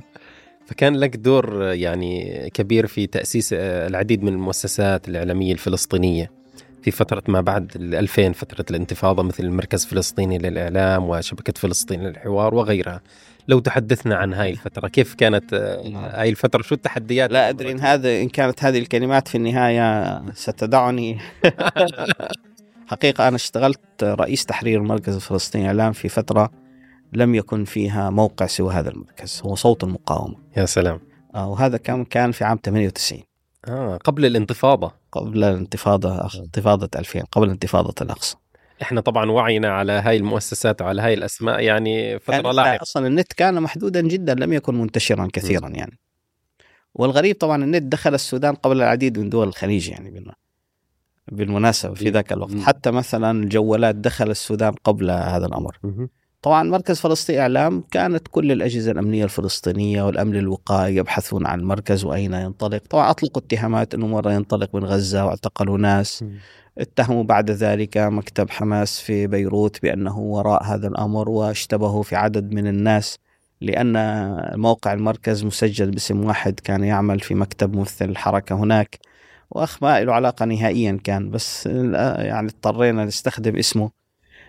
بعد ذلك زعموا أن الأردن هي المكان. طبعا لم يخطر على بالهم أن المركز كان يخرج من السودان. من السودان. أي نعم. وطبعا إحنا كنا فاصلين الجانب التقني والفني عن الجانب التحريري ولم يكن أحد يعرف الآخر. مهم. فكان وقتها الجانب الفني والتقني موجود في الإمارات. آه في ذاك الوقت. الإمارات. في الإمارات نعم. وكان جانب التحرير موجود عندي. طبعا عندما كلفت بهذا العمل طبعا أنا فوجئت ما عندي خبرة سابقة لكن كان الوضع صعبا جدا. وكان المركز قد بدأ ينشر وبدأ قبل بضعة أشهر وتعاقب عليه مجموعة من الناس. وكان ينشر وقتها يبث مرة واحدة. آه، وكان نظام ال JPG يعني صوت وصور آه، صوت يعني صورة وهذا وكنت إذا أردت أن تأخذ خبرا تقتطعه تأخذه صورة مقطوعة. هذا نسخ ولصق ولم يكن وورد ولا شيء. يعني شيء بدائي جدا بسيط جدا. وكان آه طبعا ويبث الساعة 12 ظهرا. طبعا أنا لما استلمته يعني كان وضعه يعني لا شك الناس كانت تنتظر الساعة 12 هاي. استلمته بفضل الله تعالى كان يتحدث بلغتين. آخر في ولايتي صار يتحدث بسبع لغات ثم صار ثمانية بعدي. يعني استلمته حتى 2005 نعم. المركز الفلسطيني إعلام. طبعا قدته كان فريقي محدودا جدا. يمكن أن أقول إذا أخذت معظم الفترات أنا كنت رئيس التحرير ومدير التحرير وشبكة المحررين. لكن كنت أعتمد على مجموعة كبيرة من المراسلين في الداخل في قطاع غزة في الضفة الغربية في ال 48 وما كان عندي مراسلين خارج فلسطين. وكانوا يعتمدون كان هناك شخص يعني اسمه عثمان هو الذي يتلقى كل هذا عبر بريد والبريد هذا يحول إلي في عملية معقدة حتى لا نكتشف. آخذ هذه المادة وكنت أشتغل 18 ساعة في اليوم. علما أنني كنت استاذا في جامعة الخرطوم آنذاك. وكنت أعمل بعد ذلك في مركز الراصد فكنت أخلط عملي في الجامعة وعملي في مركز الراصد الذي يعني شيء صعب جدا صراحة. اعلام ثم بعد ذلك عمل بي بعض الإخوة يعني معي بعض ال- الإخوة فترات متقطعة. في الجملة بعد ذلك انتقل المركز في عام 2004 إلى سوريا. في عام 2004 إلى سوريا. وانتقلت معه؟ وانتقلت معه. نعم. طبعا انتقل فريق التحرير فقط يعني. آه، وكونت مجموعة محررين وصحفيين وكان عددهم ثلاثة. آه، كان معي في السودان في أحسن مراحل كان معي اثنين لكن في الغالب كان معي واحد. كان هو فريق التحرير الأساسي لكن آه، شبكة المراسلين كانت في الداخل. في عام 2000 كان أكبر إنجازات المركز أنه إحنا أنشأنا شبكة فلسطين الحوار يعني شبكة فلسطين الحوار انبثقت عن المركز الفلسطيني الأساسي كانت فكرة من الجهاز الفني الأخ مسؤول الفني يعني يصعب علينا أن نذكره الآن لأنه من الشباب الرائعين جدا.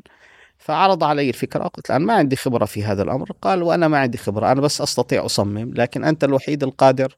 أنت تمتلك ثقافة تمتلك لغة تمتلك حسا إداريا وهذا عالم بدأ ينتشر في الغرب. وخلينا نجربه. فأنشأنا شبكة فلسطين حرام بدأنا لا نعرف شيئا. لا نعرف شيئا. خلال أقل من شهر بدأنا بدأت الناس تشترك في الشبكة. تحولت الشبكة إلى أكبر لوبي مؤيد للمقاومة الفلسطينية. طبعا إحنا هذا الكلام بنحكي فيه يعني أنا بدي أحكي لك يعني في هذاك الوقت يعني قبل فيسبوك نعم. هو هي كانت الفيسبوك تبعنا. آه ما كان شبكة فلسطين. الحوار لها ذكريات ولها جو خاص يعني قبل ما تبدأ منصات التواصل الاجتماعي يعني. طبعا كان وقتها له تأثير اسمي كبير. اسمي عثمان أيضا. كانوا يسمونه الزعيم. كان هو له هيبة. لغته عالية. كان شاعرا. كان خطيبا. يعني كان معروفا بتدخلاته الحاسمة. وكان أيضا يسع الجميع. كان ديمقراطيا إلى حد كبير. فشخصيته كانت مؤثرة جدا وكان وقتها شخصية يعني مرهوبة لها هيبة. ويظن الناس أنه شخصية هذا كنت أنا شابا يعني في الثلاثينيات يعني من عمري يعني. لم أكن هذا. لكن كونوا هذا الانطباع. شبكة فلسطين حوار حقيقة دورها ليست في محاور معلنة تحت كل محور كان هناك محاور مخفية كنا ننتخب لها أفضل الناس وتحول هؤلاء الناس إلى قطاعات عمل كبيرة ومؤثرة. خرجت مئات المؤثرين. لا أستطيع أن أتحدث لكنني أمتلك آه، يعني الكثير من الأحاديث الخاصة التي لم يحن أوان الحديث عنها عن انطلاقة شبكة فلسطين الحوار وتأثيرها العميق حتى إنها كانت تفرض السياسات وكانت تأتيني اتصالات لا يعرفون من هو عثمان هذا. هناك شخصان فحسب كانا يعرفان من هو عثمان. لا يوجد ثالث. فكانت تأتي اتصالات من قيادات مؤثرة بعضهم انتقل إلى ربه شهيدا وعظام يغاضبون أو يطالبون بالتغيير وهذا كنا نفرض سياسات أحيانا نقتحم فيها الأمور التي لا يجوز اقتحامها نعم. وكانت لنا سقوف عالية وجرأة شديدة جدا وفرضنا رؤانا وسياساتنا على الجميع وبالمناسبة شكلت شخصيات العديد من النخب المؤثرة في القضية الفلسطينية في داخل فلسطين وفي خارجها لاحقا. ساهمت في تأسيس أيضا مؤسسة فلسطين نعم. للثقافة. أظن هذا في 2006 نعم. وكان لك دور في مشروع آه، فلسطين آه، القدس عاصمة الثقافة العربية. نعم. شو اللي بتذكر أنا أشوف مؤسسة فلسطين للثقافة أعظم تجربة أنا خضتها. يمكن أنا أفضلها عن تجربتي في شبكة فلسطين للحوار ومركز فلسطين. ليش؟ شو الأسباب؟ لأنها أول مشروع ثقافي له توجه ومرجعية إسلامية. طبعا الحركات الإسلامية عموما بتعاني في موضوع الثقافة. عندها فقر حاد جدا يعني رغم أنها حركات فكرية وينبغي أن يكون العمل الثقافي الثقافي في الفنون التطبيقية والتشكيلية والنثرية والشعرية والإيقاعية. كل ذلك ينبغي أن يكون واحدة من أدواتها في بث فكرها يعني هي عميقة الفكر وهي عميقة الاتصال بالجماهير من خلال جذوة الإسلام المتجدد في نفوس المسلمين والعرب. فبالتالي أستغرب أنها لم تستخدم الأدوات الثقافية وبالتالي أيضا العناية بالثقافة كان في متأخرا جدا ولم يكن موجودا ولا حاضرا. عندما أنشأنا مؤسسة فلسطين للثقافة كان واحدا من القطاعات أعتبرها أضخم مشروع ثقافي حتى إنه تجاوز في نفوذه وفي أعماله كل المؤسسات الفلسطينية في الداخل وفي الخارج. واستطاع أن يمول نفسه أن يحول ميزانيته الصغيرة إلى ميزانية كبيرة جدا حتى كل المؤسسات الثقافية اتحاد العام للكتاب والادباء الفلسطينيين، اتحاد الكامل للكتاب والصحفيين الفلسطينيين، مؤسسات الثقافية وزارة الثقافة الفلسطينية اضطرت في الداخل حتى السلطة نفسها اضطرت للتعامل معنا. نعم. وصلنا إلى هذا الأمر وأقول لك بشكل واضح أنا لم أعلن ذلك من قبل إن جملة الناس الذين كانوا يتعاونون معي من كبار الأدباء والشعراء والروائيين والمؤرخين الفلسطينيين من جميع الفصائل والقوى نعم. والتوجهات بلغ نحو 200 شو بتذكر؟ شو شو شو يعني مثلا أسماء كبيرة. يعني مثلا الأستاذ الكبير الشاعر خالد ابو خالد. عمل معنا فترة الأستاذ الروائي والشاعر والقاص الأستاذ عدنان كنفاني. آه، شقيق غسان كنفاني. عندك الأستاذ عبد الكريم عبد الرحيم رحمة الله عليه. أنا سأذكر لك أسماء الأموات لأنني لا أريد أن أدخل الآخرين في هذا نعم. لكن الأحياء أكثر من الأموات. لكن ذكرت لك أسماء الأموات لأنهم من الأعلام البارزين والمؤثرين. آه، أيضا حتى من الطرف الإسلامي كانوا مغمورين جدا لم يذكروا آه، الله يرحمه الدكتور عبد الرحمن بارود نشرت له الأعمال الكاملة ولم يستلمها إلا قبل وفاته بيومين أو ثلاثة وحقه اعماله أن تنشر خلال فترة حياته. أيضا الشاعر الدكتور عبد الغني التميمي رحمة الله عليه يعني كان وقتها رئيس هيئة علماء فلسطين كان شاعرا كبيرا جدا ولم يطبع أي ديوان طبعت له ديوانين. الشعراء الأسرى الموجودين في داخل السجون كنت أول من أخرج لهم أشعارا أول من نشر أدب السجون سواء الرواية الشعر النثر الفكر. أنتجت لهؤلاء الأسرى في داخل السجون نحو سبعين كتابا. آه، أدب السجون أخرجناه نحن في مؤسسة فلسطين للثقافة. هل اجتذبتم أسماء كبيرة مثل سميح القاسم مثل محمود درويش؟ محمود إلى قصص معهم؟ لا آه. أثناء القدس عاصمة الثقافة العربية طبعا إحنا بدأنا العمل فيها في 2007 هي 2000. كانت قرار إنه في 2009, 2009. كانت هي نعم. بس طبعا الإعداد لها بدأ قبل هذا أيام حكومة إسماعيل هنية كان وقتها وزير الثقافة دكتور عطله أبو السباح بتحريض من وزير الثقافة السوري الدكتور رياض نعسان أغا ف يعني حرض عطله والسباح لكي يتبنى أن القدس عاصمة الثقافة العربية وحكومة فلسطين ستأخذ هذا المشروع. فبالتالي أقر عام 2009 لكي يكون عاما للثقافة آه، قدس عاصمة الثقافة العربية. طبعا كان مشروعا أنت ما عندك إمكانيات إمكانيات دول. آه، مشروع عاصمة الثقافة يعني دولة تتبنى هذا الأمر وتضع فيه كل الإمكانيات إحنا مفلسين ما عندنا حاجة. وكان وقتها طبعا ذروة الانقسام. هناك مجموعة السلطة الفلسطينية وحركة فتح في رام الله ومجموعة غزة وحركة حماس. هذه لها وزير ثقافة وهذه لها وزير ثقافة. طبعا عند ذلك نبغت فكرة كبيرة جدا فسوينا ائتلاف بين عدد من المؤسسات العاملة للقدس اللي هي كانت مؤسسة القدس الدولية في بيروت مؤسسة فلسطين للثقافة مركز الزيتونة للدراسات والاستشارات آه، أخونا الدكتور محسن صالح آه، أيضا ملتقى القدس الثقافي آه، دكتور إسحاق الفرحان رحمه الله في الأردن. آه، في الأردن وقناة القدس. في أول أيام لسه كانت بداية إعلان.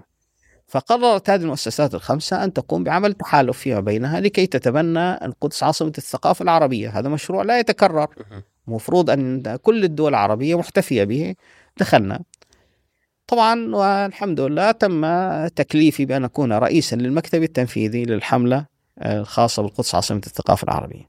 غزة أعلنت مسؤولا لهذه الحملة هو عطا الله والسباح حفظه الله.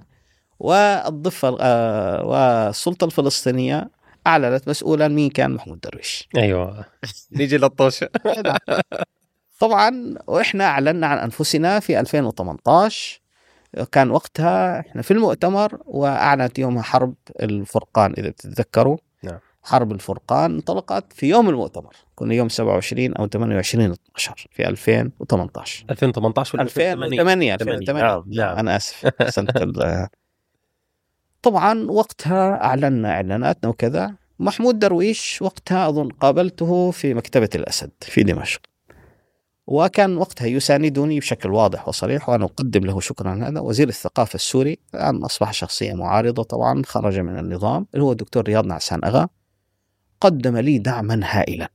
للأمانة فتح لي كل شيء في وزارة الثقافة. طبعا لماذا لأن في 2008 كانت دمشق عاصمة الثقافة العربية وشعر الدكتور رياض نعسان أغا أنها دمشق لم تقدم الثقافة العربية إنما قدم الثقافات أجنبية في دمشق. الثقافة اللاتينية الثقافة الغربية والثقافة هذا وأسند الأمر لغير وزارة الثقافة لجنة خاصة برئاسة دكتورة نجاة قصاب حسن آه، كانت مقربة من السيدة الأولى. فوزير الثقافة السوري رياض نعسان شعر بالغبن فأراد أن يدخل دمشق في القدس. وعند ذلك كان يبحث عن حليف فكنت أنا هذا نعم. الحليف.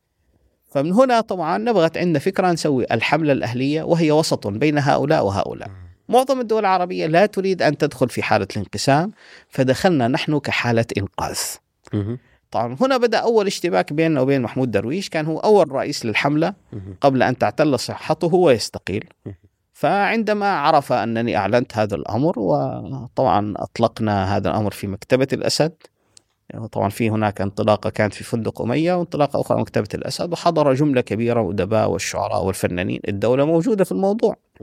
والدولة طبعا في داخل سوريا أعلنت أنها ستدعم هذه الحملة من غير وزارة الثقافة من خلال دكتورة بثينة شعبان كانت رئيسة مجلس أمناء مؤسسة القدس الدولية في فرع سوريا. بثينة شعبان وزيرة كبيرة ومؤثرة فدخلت معي حديثة أيضا. محمود درويش عندما سمع كلامي خرج يعني وسط المكتبة وذكرني بسوء. طبعا أنا بالنسبة لي واحد زي محمود درويش يذكرني بسوء احتفيت بها واشتغلت شغل إعلامي واعتبرت أنه هذه تزكية. نعم. زي زمان يعني كان الشعراء يتحرشون بجرير آه، لكي يهجوهم. فمحمود درويش وقع في الفخ وهجاني وذكرني بسوء فكانت ذلك مناسبة كانت أهم هذا. طب بعيدا عن الخلافات. كتبت فيه مقالتين طبعا. نعم. مقالتين يعني صعبتين جدا. كان وقتها محمود درويش مستفز مني. أها. محمود درويش أين أحبوه وأين كرهوه؟ وفي مقالة ثانية مشهورة عنه نسيت عنوانها الآن. فذكرني بسوء. نعم. هنا بدأت الملحمة بيني وبين محمود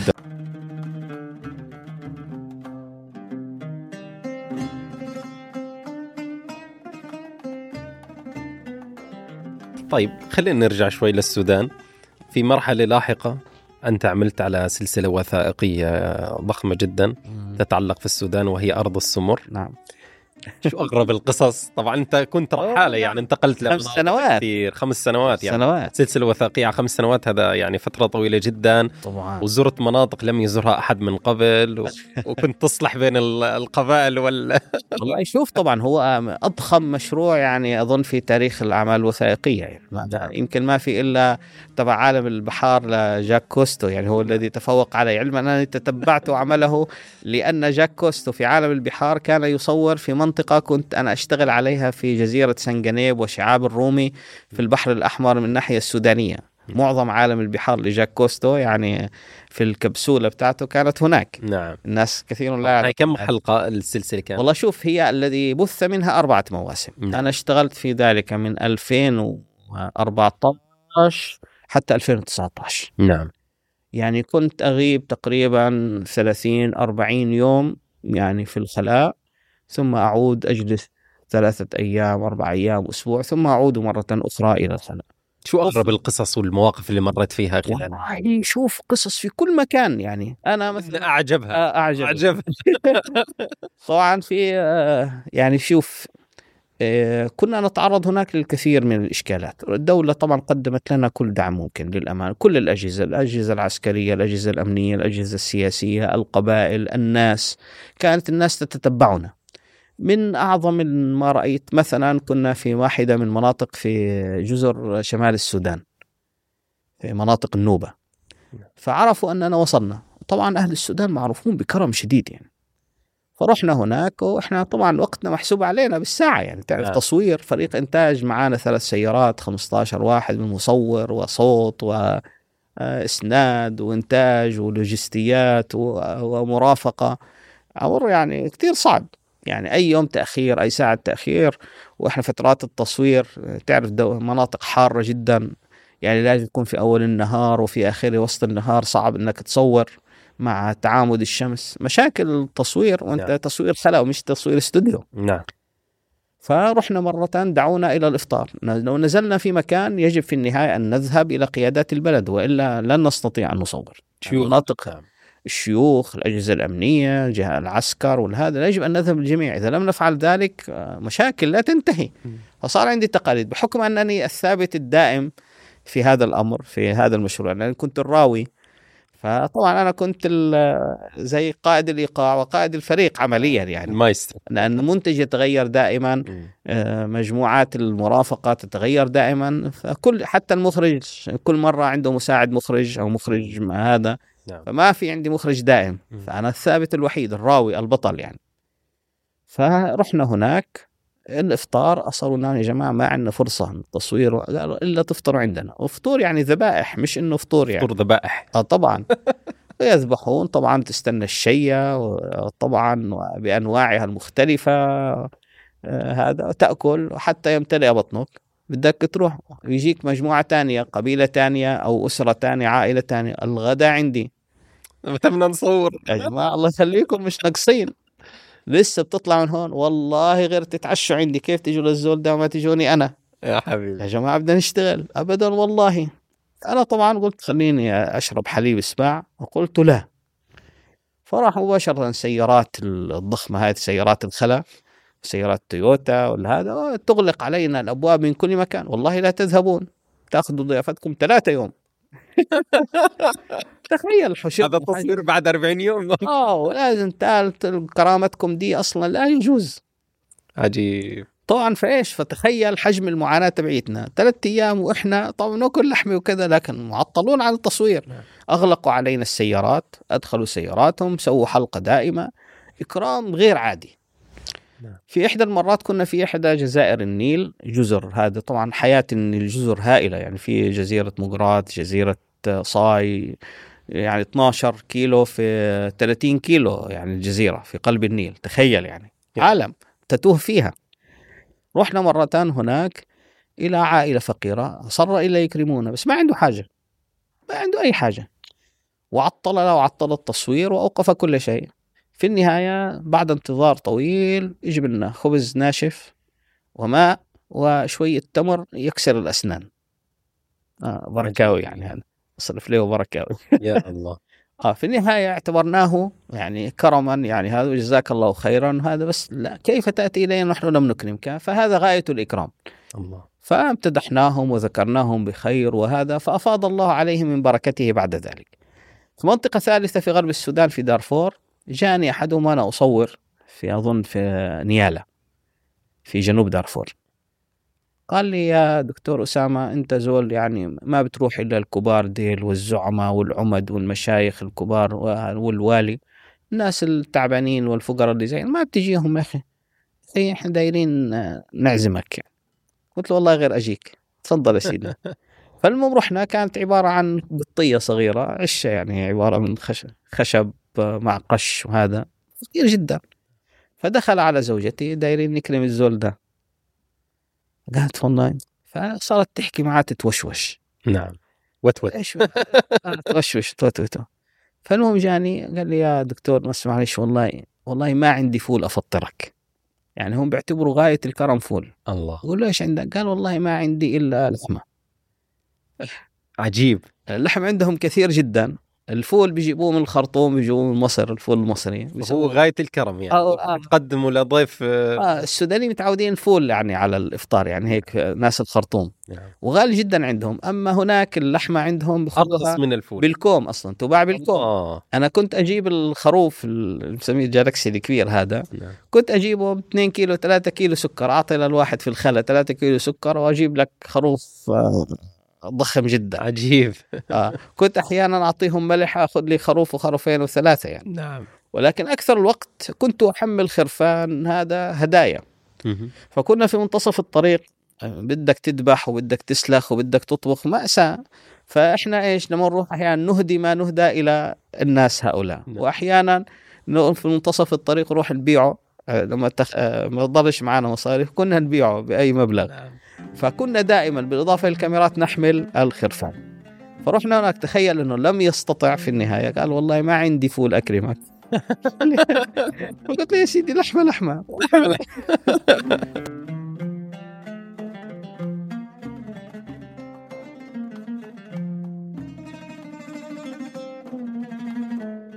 طيب ننتقل إلى محور آخر دكتور اللي هو محور فلسطين والإسلام. أنت كان لك العديد من الكتابات في موضوع حوالي 20 كتاب عن نعم فلسطين نعم. هذا شيء يعني كبير جدا.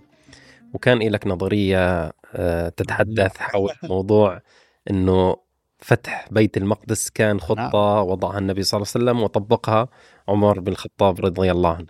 وهذا يبدو شيء غير مسبوق في هذا الموضوع. والله أزعم أنني أول من تحدث بهذا الأمر بشكل واضح وحاسم. ممكن توضح وضعت له سياق سياسي واستراتيجي وعسكري ودبلوماسي كامل من خلال كتابي فتوح فلسطين يعني في عام 2004 كتبته ونشر في 2006 وكان الحديث أنني بدأت أتتبع خطوات النبوية في التوجه شمالا.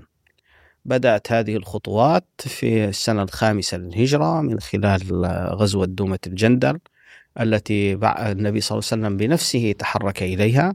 وصار في هناك ذروة لها من خلال غزوة تبوك حيث بقي هناك نحو من عشرين يوما وتعاقد مع عشرات القبائل آه، في أكثر من عشرين اتفاقية ذات طبيعة عسكرية وأمنية وسياسية عندما رصدنا يعني آه، مواقع هذه القبائل وجدنا أنها هي القبائل التي ستكون على خطوط انتقال الجيوش جيوش الأجناد الخمسة التي تحركت لفتح بلاد الشام وفلسطين نعم. منها ثم بعد ذلك مجموعة من السرايا والغزوات آه، غزوة غزوة التي كانت قيادة كعب بن عمير في منطقة الطفيلة آه، الغزوة التي قادها علقم بن مجزز المدلجي آه، أبو أمامة صديب آه، بن عجلان الباهلي حتى بعث أسامة بن زيد كان له بعثان وليس بعثا واحدا. على هذا على غير على عكس السائد أو المعروف. حقق ذلك ابن ناسب ابن عساكر في تاريخ دمشق فتحدث عن بعثين. واحد كان إلى أرض الداروم وابن حبيب أيضا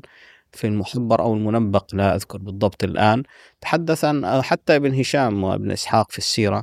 البعث الأول كان إلى منطقة الداروم. الداروم كفار داروم المناطق الوسطى في قطاع غزة حاليا.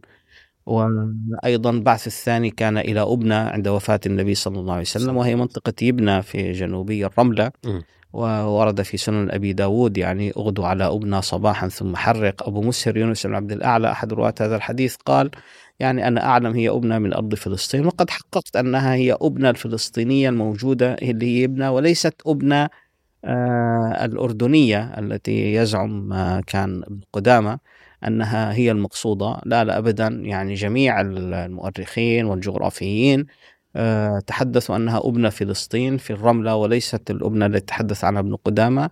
وتحدثت فندت قول ابن قدامة تماما. يعني لم يكن هناك أي منطق في كلامه. وعبارة عن حجة ادعاء. يعني لا يسنده أي دليل لا جغرافي ولا لغوي ولا تاريخي. فتحدثت بشكل واضح أنه اتجاه النبوي كان قرارا باتجاه الفتح. استراتيجي. وأكد ذلك في حديث الصحيح في البخاري حديث عوف بن مالك الأشجعي يا عوف أعدد ستا بين يدي الساعة موتي ثم فتح بيت المقدس ورد هذا النص في صحيح البخاري نعم. فكان يعرف النبي عليه الصلاة والسلام أن الحاجز بينه وبين إنجاز الفتح هو حادثة كبيرة جدا هي حادثة وفاته فبالتالي كان المسار بالنسبة إليه كان واضحا وكان موضوع مسبقا واضحا. وبالتالي بعد وفاته بأقل من عام تحركت الأجناد باتجاه آه، أجناد الشام.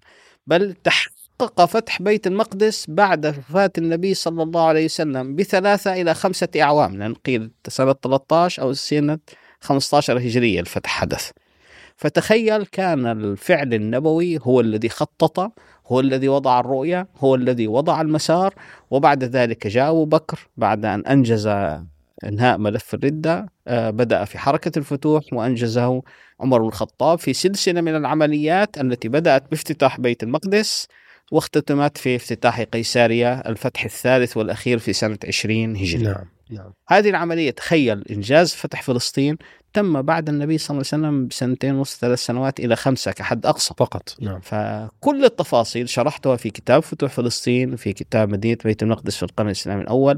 أن قرار فتح بيت المقدس وفلسطين كان قرارا نبويا استراتيجيا وسردت الأدلة الكاملة على ذلك وليس ادعاء ليست خطبة وليست مقالة إنما هو كتاب معرفي أكاديمي محترف ينتمي إلى جنس الكتابة التاريخية المحترف. جميل.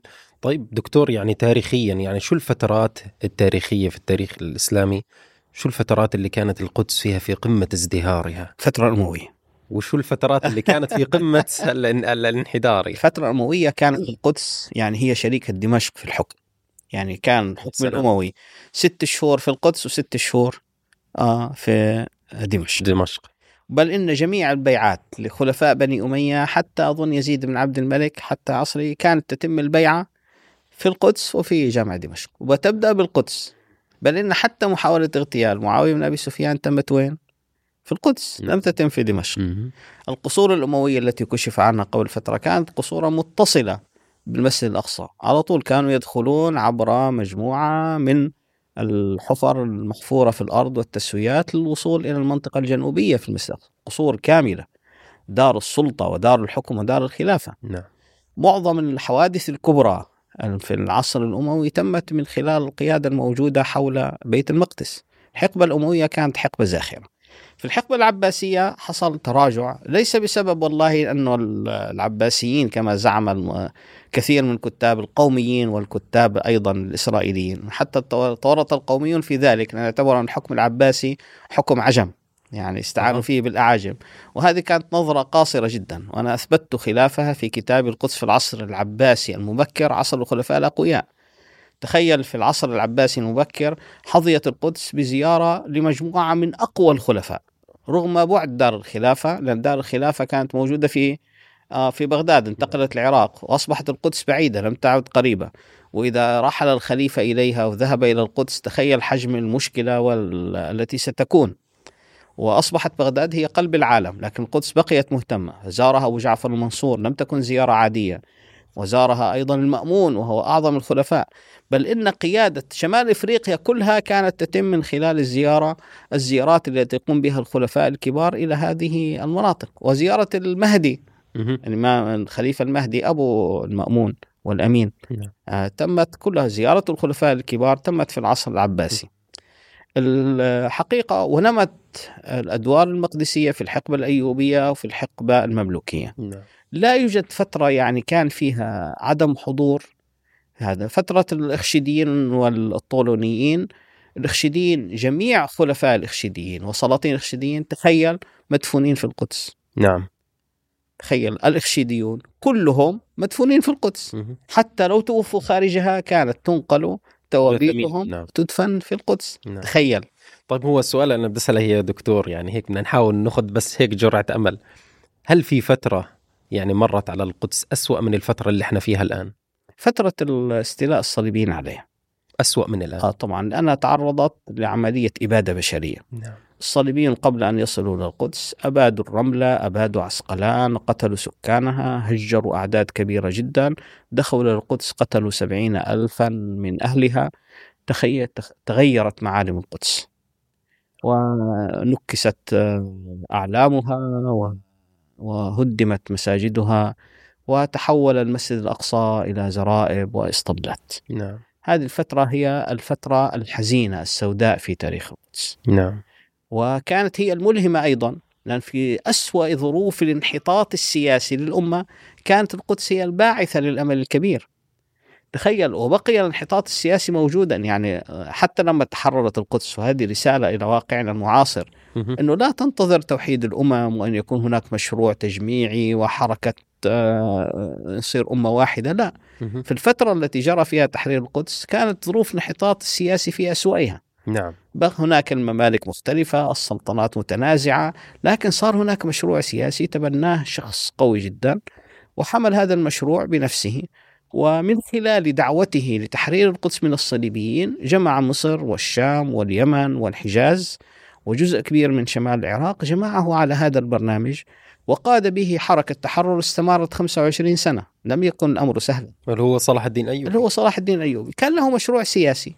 هذا المشروع السياسي دخل فيه في حروب أهلية وفي نزاعات حقيقية من أجل تحقيق هذه الوحدة. صحيح لم يستطع الحفاظ على هذه الوحدة لكنه حقق الإنجاز الأضخم الذي خلد ذكره وأصبح ملهما بعد ذلك لنهاية الحقبة الصليبية. الحقبة الصليبية ليست مجموعة من المحتلين والمستوطنين. يعني جاءوا إلى هذا المكان. لا هي عبارة عن كل الممالك الغربية الأوروبية وضعت كل ثقلها في هذه الحروب. ليس هناك زعيم أو ملك واحد كما يحصل اليوم في الحركة الصهيونية، الحركه الصهيونية ليست حركة يهودية فحسب، إنما هي حركة صهيونية كل الدول الكبرى تدعمها التكثيف الغربي ممثل في هذه هذا الكيان المسمى اليوم إسرائيل. نعم صحيح. في ظل هذا الانحطاط السياسي تم إنجاز الفتح. ولم نستطع أن نحافظ على الفتح لأن بعد سنوات قليلة في النهاية عادت القدس بيد الصليبيين مرة أخرى من خلال خيانات قام بها زعماء محليون يتبعون الأيوبيين. نحن نعم ظرف الانحطاط استمر نعم. لكن كانت القدس ملهمة وهي كان اليوم هي ستظل ملهمة لأي مشروع وحدوي لأي مشروع تحرري لأي مشروع تنموي حتى في عند الظروف. نعم. حتى لو استمرت استمر انحطاطنا السياسي فستبقى القدس ملهمة. نعم.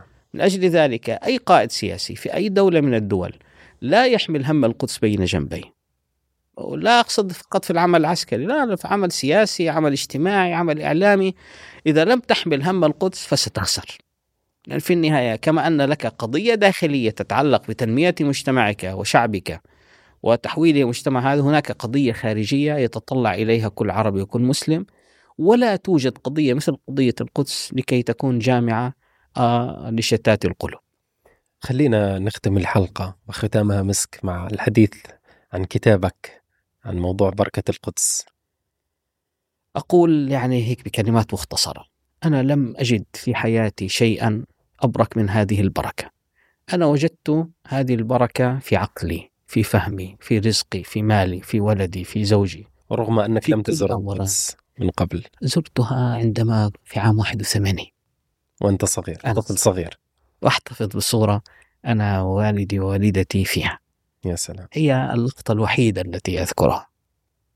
زرت القدس هذا وبقيت هذا وذهبت إلى قبة الصخرة ودخلت إلى جوف الصخرة وإلى مغارتها وصليت ركعتين لا أنسى تفاصيلهما. حتى هذه اللحظة. حتى إن اللباس الذي كنت ألبسه اللون الذي ألبسه هو اللون الذي أحبه وحده. يا. نعم. الرمادي. هذا اللون هو هو اللباس لا أكاد اغيره من يعني أم عمر زوجتي الكريمة حفظها الله تحاول دائما أن تغير لكن يبقى هذا اللون لأنه اللون الذي انعكس. نعم انعكس على بؤبؤ عيني عندما دخلت هذه المدينة يا الله. آه آه هذه القدس البركة التي أصابتني نتيجة اتصالي بهذه المدينة هي مستمدة من المسجد الأقصى إلى المسجد الأقصى الذي باركنا حوله. حاولت أن أفهم مفهوم الحولية ربنا سبحانه وتعالى ما قال باركناه ولا قال باركنا فيه ولا باركنا له ولا باركنا عليه ولا باركنا من حوله ولا ما حوله قال باركنا حوله. هذه الكلمة وحدها في النهاية أغرقتني. أغرقتني في كتبت فيها كتاب البركة لكي أفهم معنى الحولية. فوجدت أن كل إنسان يتصل إلى المسجد الأقصى بصلة ولو كان في أقصى الأرض في كل حولية نعم. فإن البركة ستناله فعند ذلك عظمت اهتمامي بالقدس وجعلت محور اهتمامي هو القدس فنفع الله بي وبارك لي في كل فن وفي كل علم وفي كل مجال دخلت فيه. يا الله. وكل خير أنا فيه إنما هو باتباعي لهذه البركة التي أرشدني الله إليها ما شاء الله. فهذه بركة أقول أيها الناس اتصلوا بهذه المدينة فستكسبون هذا مكسب. نعم. وهذا حديث طبعا يطول يعني بس إشارة سريعة. دكتور أسامة أبو عمر. نورتنا في الجسر بودكاست وكان حوار جميل. أكرمك الله. شكرا جزيلا لك. بارك الله جدا بهذه الرفقة وهذه الصحبة الطيبة حبيبي. شكرا لك. الله يكرمك. الله يرضى عليك سيدي